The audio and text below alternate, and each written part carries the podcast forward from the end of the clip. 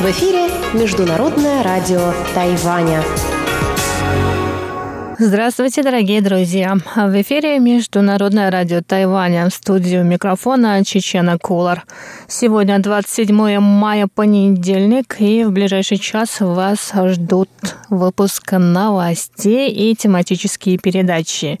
Передача Анны Бабковой «Вкусные истории». Моя передача сделана на Тайване.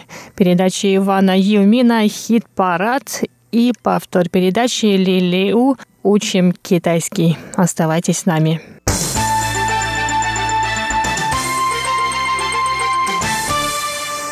Итак, мы начинаем выпуск новостей. Пассажиры первых в этом году прямых рейсов, связывающих Москву и Тайбэй, прилетели и вылетели 25 мая из международного аэропорта Таоюаня. Прямые рейсы между столицами выполняет российская авиакомпания Royal Flight. Самолет, следовавший по рейсу Москва-Тайбэй, приземлился в тайваньском аэропорту в 15 часов 12 минут по местному времени с 26 пассажирами на борту. Обратный рейс отправился в Москву в 17 часов почти полным с 309 пассажирами. В международном аэропорту Тайюаня прошла церемония открытия нового сезона прямого авиасообщения между Тайбэем и Москвой. В числе приглашенных гостей были заместитель министра иностранных дел Цао Лидзе, глава представительства в Тайбэе Московско-Тайбэйской координационной комиссии Сергей Петров и другие. Чартерные рейсы между Москвой и Тайбэем уже летали в предыдущие годы. Начиная с этого года прямые рейсы между двумя столицами стали регулярными. Рейсы из Москвы будет вылетать каждую пятницу в 22 часа из московского аэропорта Шереметьево. Обратный рейс из международного аэропорта Тайюаня каждую субботу в 17 часов. Возобновление прямых рейсов совпало с введением на Тайване безвизового режима для российских граждан. Полет между двумя столицами составляет около 10 часов. Представители авиакомпании сказали, что надеются на увеличение количества рейсов. В настоящее время прямые рейсы в Москву пользуются популярностью у тайваньских туристов, которые посещают столицу и другие города России.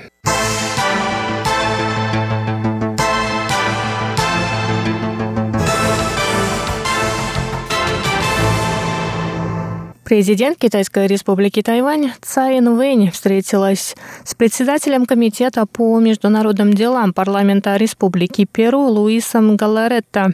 Цай выразила сочувствие пострадавшим в результате землетрясения магнитудой 8 баллов, которое произошло на севере Перу накануне. Президент Тайваня также поблагодарила Галаретта за поддержку на Всемирной ассамблее здравоохранения. Она сказала, Пользуясь этой возможностью, я хочу лично поблагодарить председателя Галларета за поддержку, оказанную ранее Тайваню в вопросе участия в деятельности Всемирной ассамблеи здравоохранения. Галларета не только обратился к нам со словами поддержки, но и вместе с 50 членами перуанского правительства подписал совместное заявление. В последние годы Перу оказывает огромную поддержку Тайваню. Тайваньский народ чувствует это теплое отношение. Конец цитаты. Цайн Вэнь отметила, что здоровье – неотъемлемое право человека. По ее словам, 23 миллиона тайваньцев не могут быть исключены из мировой системы здравоохранения, а наработанный в течение многих лет опыт Тайваня может помочь другим странам. Президент также сказал, что, несмотря на Тихий океан, который разделяет Тайвань и Перу, страны в настоящее время сотрудничают очень тесно. Сотрудничество двух стран происходит в том числе в рамках Азиатско-Тихоокеанского экономического сотрудничества. Она также выразила надежду, что совместные с Перу проекты в различных сферах Тайвань может реализовать после вступления во всестороннее и прогрессивное транстихоокеанское партнерство.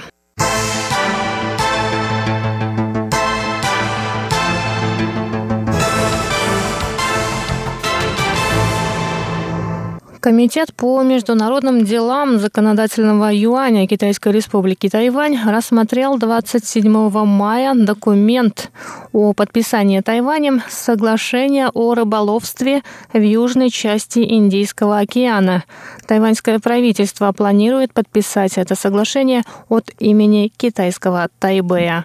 В 2002 году Тайвань вступил в Международную комиссию по сохранению южного голубого тунца в качестве качестве рыбопромыслового субъекта Тайваня. Депутат тайваньского парламента Го Го Вень предложил подписать соглашение о рыболовстве в южной части Индийского океана также под таким названием.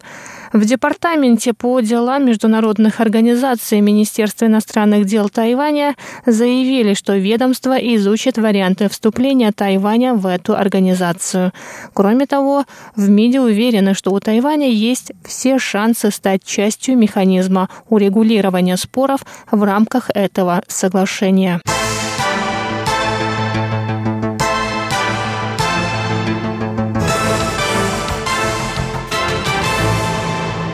Организаторы ежегодного заплыва Ланьян Ocean Swim у берегов Иланя на северо-востоке Тайваня были вынуждены остановить соревнование через полчаса после его начала утром 26 мая. Заплыв, в котором приняли участие 1127 человек, был отменен из-за сильного ветра и больших волн. Через полчаса после начала заплыва спасательные службы получили сообщение о том, что некоторые пловцы нуждаются в помощи. Пловцы были изнемождены, вынуждены бороться с большими волнами в океане. Четыре человека были госпитализированы. Одна из них, 72-летняя женщина, была доставлена в больницу без признаков жизни. Врачам удалось реанимировать ее, но она не пришла в сознание. Остальные три человека – мужчины от 15 до 61 года.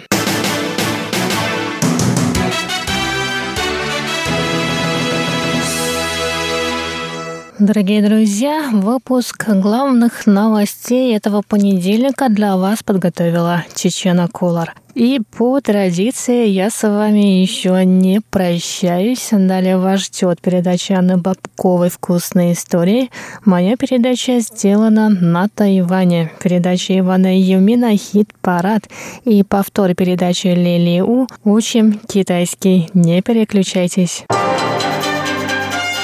В эфире Международное радио Тайваня.